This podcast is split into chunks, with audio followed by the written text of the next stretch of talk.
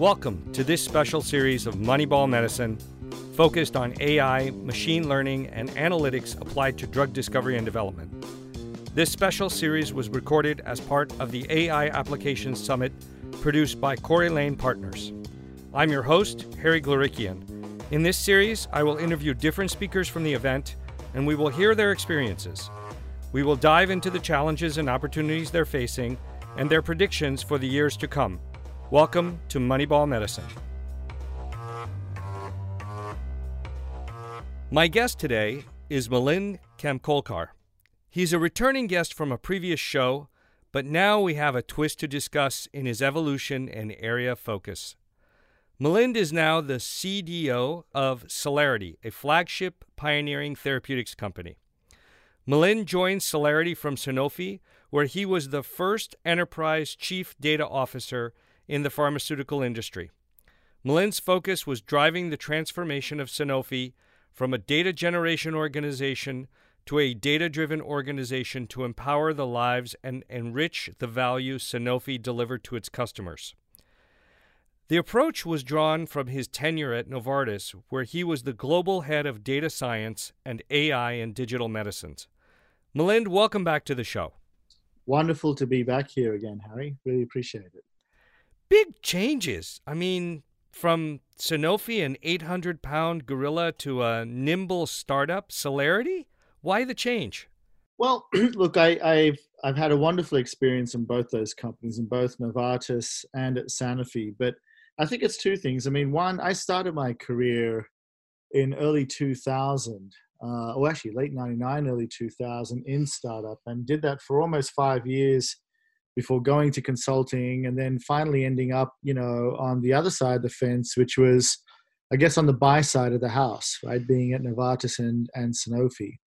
And whilst learning sort of, you know, how decisions really get made over there and the politics behind them and just trying to frankly understand the question of who on earth is a buyer half the time, um, I just found that I was missing being uh, on the innovation side. I was missing really being able to build my teams. And don't get me wrong, I'm not saying that pharma companies are not innovative. They obviously are, and they clearly are doing some good work out there in bringing medicines to market.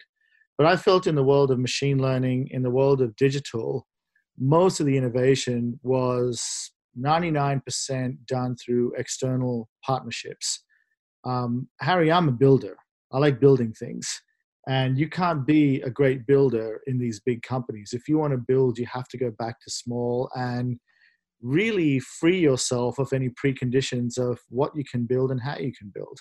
And that's why I ended up at Cellarity because they had one terrific proposition that uh, it's the first time in a long time since I've heard any startup pitch where I was like, wow, this can either go spectacularly well or it could uh, it could go completely south. But uh, thankfully we're we're trending on the up and up.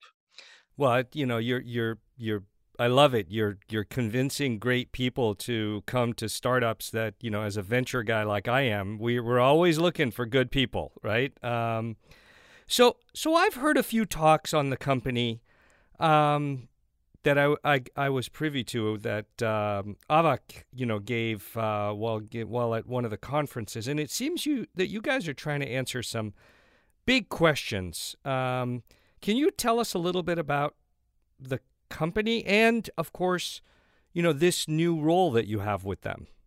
Yeah, of course. So why don't I start first with the the, the origin story, if you will. So, I mean, people familiar with flagship company uh, or the flagship portfolio of companies will or uh, will appreciate that you have a couple of different kinds of partners in there. I happen to work uh, with a partner by the name of uh, Dr. Avak Kahvejian, uh, who is an origin or origination partner. And what this really means that these are scientist entrepreneurs who have a team behind them that are also expert scientists. And what they try and do is is create destinations of fantastic science that you know really are to be not judged if you will in terms of their ridiculous ridiculousness their absurdity whatever the case may be right but these are let's call it the sci-fi of science, the what if questions. And the question that Avak and one of his associates, uh, Nick Plugis, uh, who co-founded Cellarity, frankly, was one of a question of the world of computation and biology. which was one of the hard things that's really come through, or one thing that we really have not had a good handle of, is overlooking the complexity of disease in designing medicines, and and frankly, just looking at what would it take to encode a cell digitally, you know, through through code? And no one's really done this right to to uh, a large extent. I mean you can think of it as like a blueprint. I mean people who've looked at our website now really can just look at the origin story and the blueprint diagram uh, in the plat- in the about Cellarity section. And you know that whole idea of being able to take n-dimensional data look across many many complex interconnected networks etc., is really only feasible now. I mean, look, we've started doing this from the very beginning days, and that's why we also had one of our academic co-founders, um, Jim Collins, who's who's you know well known across the world uh, in, the world of systems biology. I think we could argue he's probably one of the godfathers of systems biology. But even he said, you know, what changed over the last number of years is really the the ability to compute at scale. Um, but the challenge was that in the process of doing so, whilst there are many machine learning companies that have come through, there are many large computational companies that have come through the advent of big data. We often felt, or, or uh, those two partners felt, this is back in 2017, uh, uh, sorry, not partners, Avak and Nick, felt that, um, you know, were we applying these wonderful new technologies to almost an obfuscated way of doing work, i.e., very reductionist. So, yes, you could have all this big data, you could have all this fancy deep learning algorithms and neural networks and all that kind of good stuff. But ultimately, if you were applying it to a very, very narrow, narrow target space, you know, you're not even, you're trying, you're almost focusing on the trees. You're not focusing on, or you're not giving yourself the freedom to look at the forest and the trees, if you will and that's where Cellarity was born where we said well what what does that actually look like? If you could see the forest and trees what does that look like? And what that translated to was not just phenotype because phenotype in and of itself is yet another reductionist approach but really um, look at both the reductionist and what i would call the emergent approach or, or what we call cell behaviors really taking into account all of these networks etc that exist not only at the molecular level, not only at the cellular level, but also at the tissue level and so forth. And being able to look at all of it at once, which is, you know, you could argue sounds quite preposterous, frankly. Um, but I love that ambition, right? If you could do that, what the heck would that mean to the to the, our understanding of biology? What on earth would that mean to truly understanding complexity of disease? Well, it drives it towards, you know, it makes it an engineering issue. Yeah, I, I, think it's a couple of things. You know, it's it is definitely engineering, but I think it's also Harry. What's important is that it's really looking at the most fundamental unit of of life, specifically the cell, and appreciating all the mechanisms and all the environments that actually lend itself to how cells behave in a state of disease and how cells behave in a state of health and that's where you know i guess the world of single cell then came along we thought well okay what was the lowest resolution uh, sorry the highest resolution of data that we could start basing our thesis off if you will uh, at which point um, nick and avak searched really around the world for experts who understand computational applications mm-hmm. single cell and came upon one of uh, one of the uh, really impressive guys in my team, Dr. Alex Wolf, who was the author of ScanPy from Fabian Theis Lab. And uh, you know, if, for people who don't know ScanPy, it's kind of like the TensorFlow for single cell analysis. That's probably the easiest comparison. There's a huge following behind it. Many, many advances in single cell analytics and single cell analysis have stemmed from that but as you can imagine, having the author on our team, um, who you know his background is basically as a theoretical uh, physicist right. and an engineering uh, PhD in engineering, and when he looked at and oh, he obviously worked in single uh, sorry in biological labs under under Dr. Theis in uh, at Helmholtz in uh, Munich. Um, when he looked at this and said, "Wow, this could be a really incredible problem because no one's really done single cell understanding in the context of both uh, medicinal development and also in the context of uh, uh, chemistry. And this is where sort of the company was born. So that was done, and we did all these stunts, you know, in classic uh, ways. You know, quick parks. You speak to KOLs who we deliberately want them to beat the daylights out of this idea to see if it's even reasonable and if it makes sense. You know, you kind of get your early capital uh, allocation and uh, if it makes further sense, uh, you form what's called a venture lab company. And I joined the company early in January of this year, where it was, I think, around four or five people in the company. Uh, but really, the vast majority of the work we've done, uh, I would say 90% of the work we've done uh, has been this year, since January. So, so how are you approaching? You know, that this this show is generally about the how are you applying the machine learning and AI techniques? And you know, I use that word loosely because it's a lot of different uh, applications that that come to bear with this, and merge them with what is coming off the different instruments or technologies that you guys are are utilizing. Oh, that's a great question. Look, so I'll tell you. If I was to say the value proposition of Cellarity, right, uh, is really a couple fold, right? So you know the benefit of working in a startup company is that you can have a clear destination but there are no rules as to how you go about doing that right? And we searched high and wide to look around and, and say well is there anything remotely close to either encoding a cell or doing even some of these discrete pieces that has been integrated in, in a meaningful way?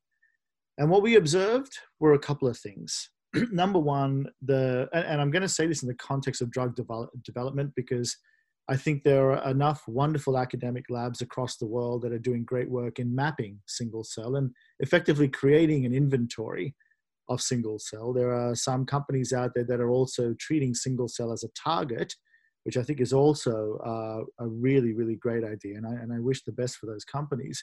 But we, we really, we're building a platform company, right? We're not building a specific target company we're really building a platform company. And as a platform company, what that translated to was we had to change a couple of things. We had to change, first of all, how we applied machine learning in the context of first and foremost developing medicines, right? Against interesting biology that has never really been identified before. I mean, we're literally creating a new category of this kind of approach.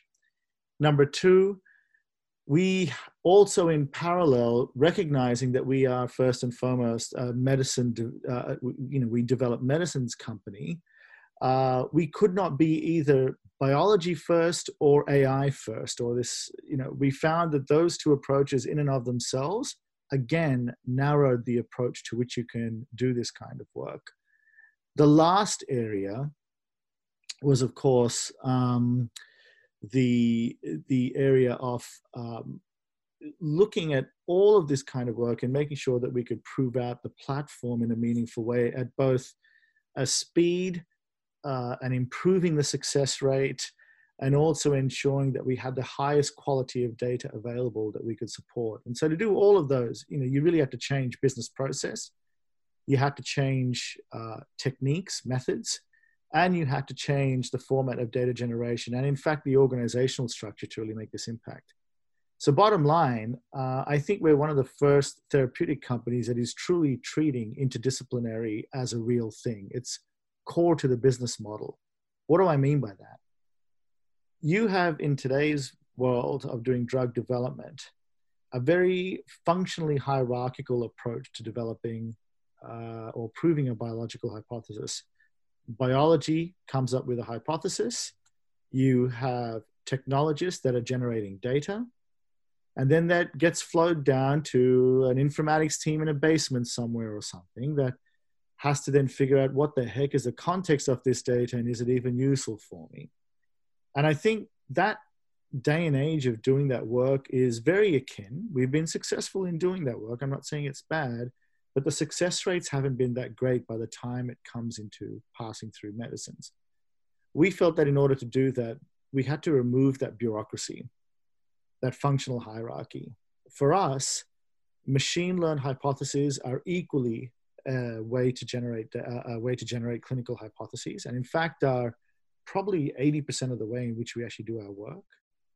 Uh, we may have data that we generate from novel uh, technology approaches for different data modalities. And we can also have your traditional way of doing uh, biological thesis uh, to support that work. But any one of those has an equal and viable uh, uh decision making authority to be able to determine whether a program kicks off or not. And that's very cool because you don't see that everywhere. And what that does is that you save a lot of time and you can contextualize far quicker. Well, you and I have talked about this quite a bit that you know, and if you look at other industries where they've tried to apply machine learning, AI, and all the other methodologies, is the ones that try and shove it into the existing workflow only get a minor improvement. And those that rethink the entire workflow around the power of what the system provides or can provide end up getting the the biggest improvements, right? Hundred percent, uh, hundred percent, Harry. So here, here's the thing, and I, I used to say back in Novartis and Sanofi, I coined this term that my friend Eugene over at uh, Eugene Borukhovich, who runs digital health at Bayer, uh, has kindly used at nauseum too. We're good buddies, but uh, I love the way he also approaches it as well. I call it the do things better versus do better things approach. Do things better to me is the operational efficiency. That's what you have today. And today, with the AI companies who are coming in and saying, oh, we can do screening techniques and large phenotype analysis, or we can do generative chemistry and you know whatever other things that are going on. Let's call it in this sort of more in silico CRO space. They're applying it still to highly reductionist processes, which in and of itself does not lend itself to exponential value. It lends itself more to operational efficiencies or or incremental value in some way, right? Uh, yeah, I'm not saying they're not valuable. Don't get me wrong. I think there's going to be people there that are going to do quite well in that, and that's fine. I just don't think that's the best way to do it when you have a chance to step back, right? No, but but but but see now you're now you're going to a Kodak right moment, right? Where I, I, I, listen, I'm I'm X years old. I'm the CEO. I'm not going to change. What are you? What are you crazy? Like I've only got a little bit longer to go. Why am I gonna, you know, you new? I don't need new, right? I mean, you know, look at Elon Musk. Let's fire this rocket and land this thing on a floating pad in the middle of the water, right? You don't think that someone at NASA said, you know, holy crap, um, you know, again, you're I I don't disagree with you. I think it takes when there is this big of a shift that is coming or has is here, the status quo making that pivot is incredibly difficult. It is. It, it really is, and that's why I say, you know, look, I'm not expecting the big companies to change their processes to do this work. Right? Uh, they are fantastic companies and have great value in the in the market. There is tremendous power in the work that they do. And you know, for a company like Cellarity, of course we are going to partner with many of these companies, but we would partner with them based more on the notion of a medicinal asset, not necessarily on how we do our machine learning or how we do uh, our technology, you know, our data generation process, because so, kind of how we do work. So, Milind, step back here for a second. So, tell me, what did you do to sort of uh, prove out that this could be successful, that you feel that I'm not saying all the pieces, right? Because you're still making sausage, is that enough is there that you're like, huh, damn, really, this could work. What what is it? What was it? What are the key elements that you saw or the proof of principle that that that jumped out at you? Yeah, no, absolutely. Look, the first thing we started out with was of course generating decent enough predictive capabilities. When I say decent enough, we weren't trying to deliberately build a Rolls Royce of engines. We were very fortunate that you know people like Alex, for example, uh, had already ScanPy there, but given that he was the author of this, he could also very quickly tell and understand where you could go beyond its current capability in the context of drug development. So that was one. So you know, I'll tell you, we've been very mindful in the way we approach machine learning. Uh, where yes, we use convoluted neural networks, we use Bayesian, we use you know all sorts of other statistical methodologies um, and machine learning methodologies to do work. But I'll tell you one thing: we're not. We are not religious about which one you use. What we're keen on using is efficient methods, practical methods that are going to yield us the quickest opportunities to investigate from a in vitro or in vivo validated competency. Okay, sorry, uh, uh, evidence point. Um, and so when we designed these engines, you know, we started with some very basic things, what the end state was. What, what is it, what are the kinds of things we want to be able to do? Well, we definitely wanted to be able to test perturbations against cell behaviors and create a cellular behavior map, if you will, around that. We wanted to be able to do cross species analysis to even assess should we even do a mouse model test or should we do something else? And is it even translatable in human? Uh, we looked at chemical structure generations, whether it was predictive chemistry of known molecules for new indications versus completely generative chemistry uh, that we could do on our own, and look at those in the context of biological inference and cell behavior inference. These sorts of things, right, are things that we said, you know, I mean, on and off targets, we said has to be done. We often do that far too late in the process of drug development, often in lead op stage, not even in lead ID stage, where we could have done this way earlier on and hyper parallelized love But some of these you're talking about, I mean, first of all, a you know they can almost be companies in and of themselves, right? Um, but b, what are the sort of models that you use to sort of prove this out? Um, I'm I'm just just curious if you can share that. So I, I, can talk about it at a high level, right? Because obviously the machine learning work that we're doing is proprietary to what we do. But you know, the things that I mentioned here, for example, we take single cell data, uh, either bulk or or at single uh, RNA-seq data, looking at RNA velocity and other such data modalities. Uh, we look at computer vision of the way in which cells are behaving as well. So we, you know, integrate a bit of phenotypic based uh, screening in there uh, very early on in the process. Uh, we look at predictive toxicity, for example, on the chemistry side. I mean, the, the way in which you think about the layers of this thing is, you know, the, the grassroots layer is the database and knowledge base that's collecting both lab informatics data to see what we've done and how we've done to the actual knowledge graph that generates um, these these different cross network analyses and patterns. The second layer is drug reflector uh, as well as the uh, cell behavior integration, and those two are almost two sides of a coin, right? Uh, we don't want to do chemistry in the absence of biology. We don't want to do biology in the absence of chemistry. So we integrate both of those right from the get go. And that took some time to really think through. But that's the benefit, though, of having this interdisciplinary team you're never doing or making these decisions in a vacuum. You know, we're asking questions around, well, what kind of data modality would support an inference model around that? What kind of bio? I mean, if we did that, does it even biologically make sense? Hey, chemistry folks, does that even make sense in terms of a chemical profile? Would that be useful? And these decisions are done very quickly to do some quick POCs.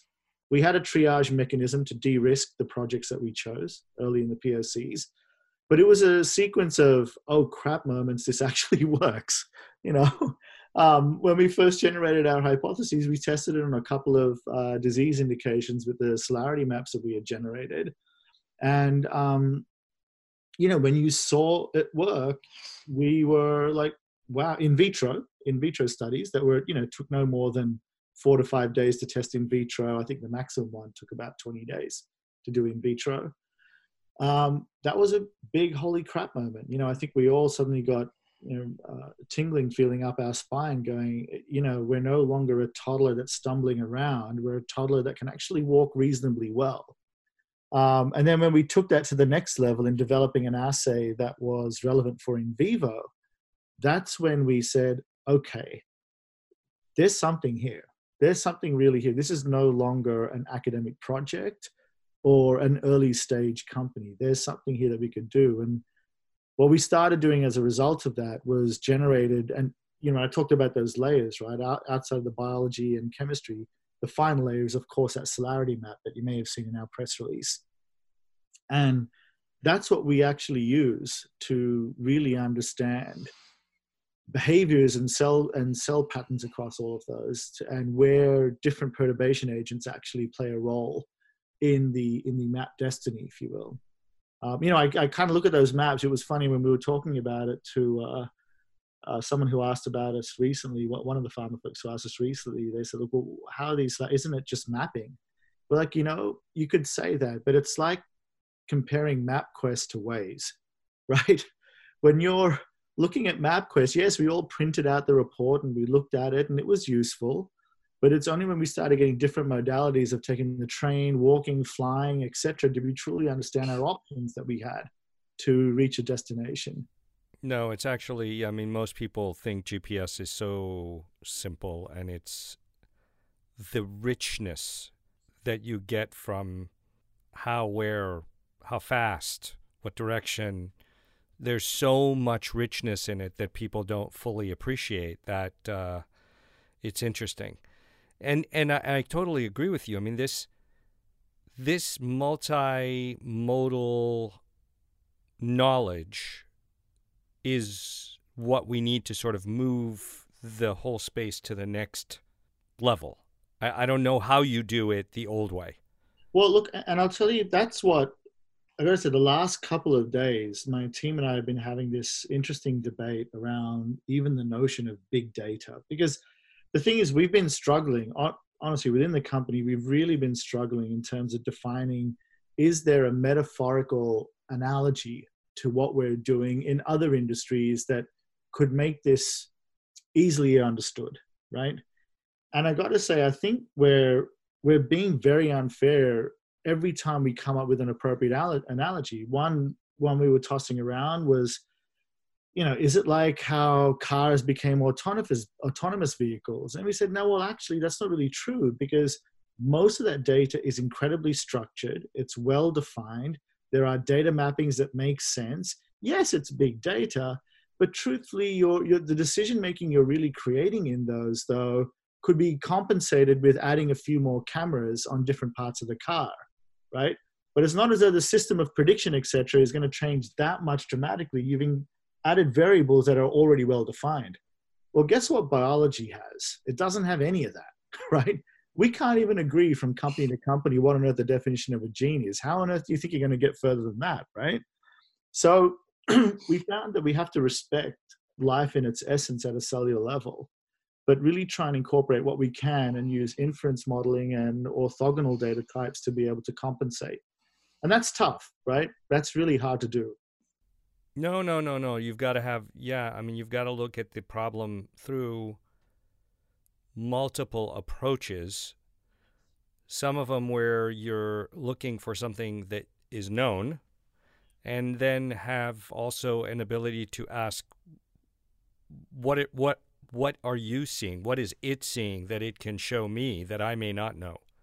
Well, and look, and I'll tell you what, that's the, I think that's the beauty now of what we're trying to get done here. We we really believe that it is not a case of generating big data, if you will. Um, in fact, I think i am starting to reach conclusions where what you really need is just smart data, uh, if I can use a somewhat of a cheesy word. Um, and I say smart because you know when I see people talk about how many petabytes of data they have, etc. One of the biggest challenges in biological data is simply labeling.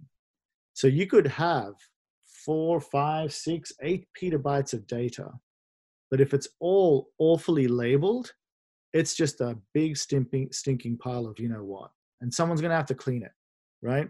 And if that's where most of your capital allocation is going to go to, that's where your resource allocation is going to go to, how much inference do you really think you can make? Right? And I, and I think that's where the issue lies. If you're not deliberately designing the way in which you approach this with data modalities that have enough statistical significance to give you the proof points that you need, that are relevant enough for the biological hypothesis you're trying to prove, then you're simply just generating data which has little, if not any meaning at all. Uh, and that's you know that's something that we have been very deliberate on. We don't need lots of data. We just need the right data.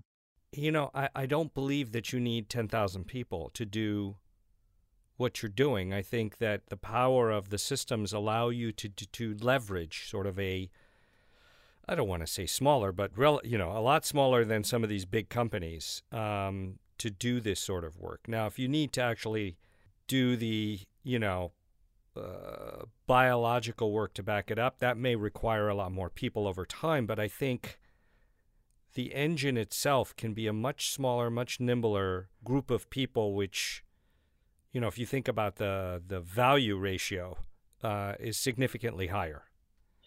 You're 100% right. Can I tell you, right, for some of our earlier POCs, most of our data just fit on one Excel page. You know, I mean, really. And they were completely validated, very reasonable biological hypotheses, appropriate cell perturbations that we used, and decent enough cell behaviors that were generated. You didn't need a whole ton of data. You just needed the right amount to give a statistical significance that was uh, biologically relevant. So, what's the next step, Milind?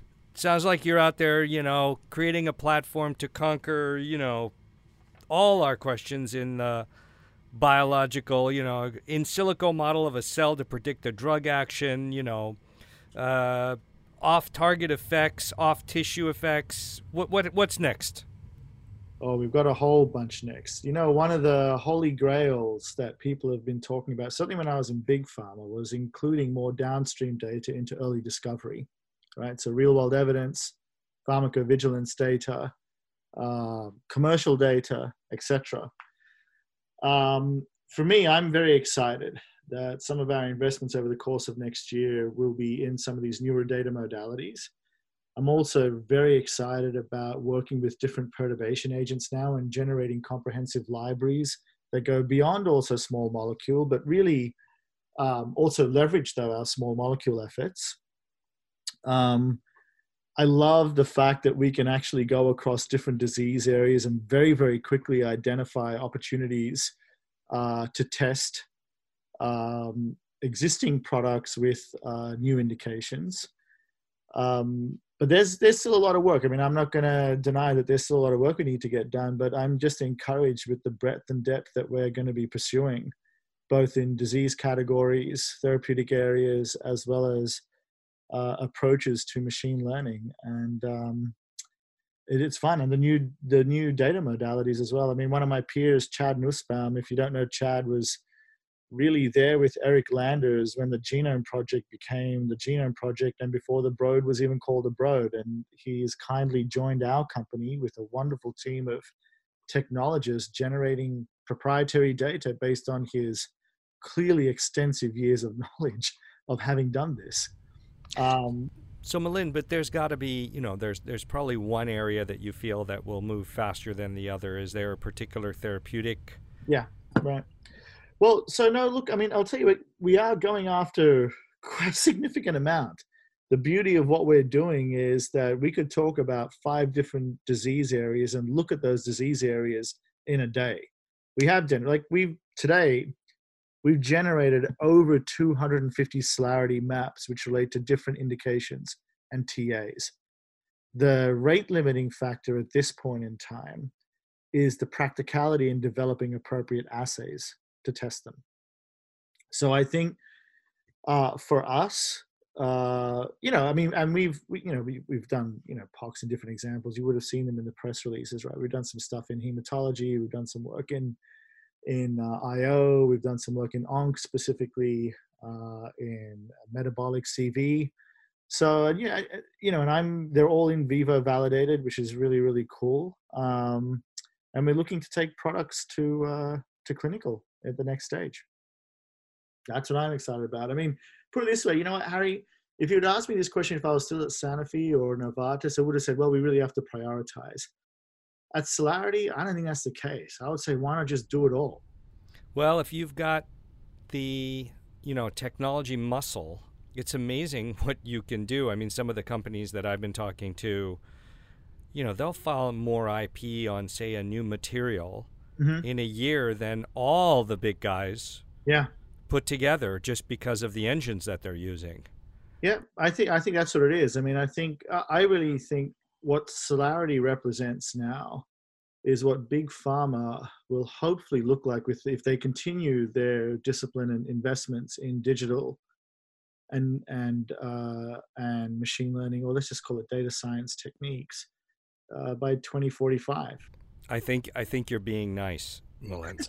I think you're being incredibly nice. I, I, I, see it more as they might be marketing engines and distribution platforms, right? Because you still need to, somebody needs to make the drug on you know on mass, and somebody needs to get it to where it's going to, and deal with all the rest of that stuff. But I'm I'm highly skeptical. Well, let, let, me rephrase it, Harry. I really hope they do appreciate what we're doing. Um, like I said, I, I, I have a lot of friends in those companies, and I know how hard it is to get stuff moving in those companies. And I do appreciate the effort that they need to go through to get there. Um, but you know, like I said, right, uh, we are a therapeutics company. There are going to be therapy areas that we take to market ourselves, and there are going to be others that uh, from a business perspective just makes complete sense to partner with the right partner who's as excited as we are in doing the work uh, in a way that's that's meaningful for patients. Well, I'm looking forward to actually the.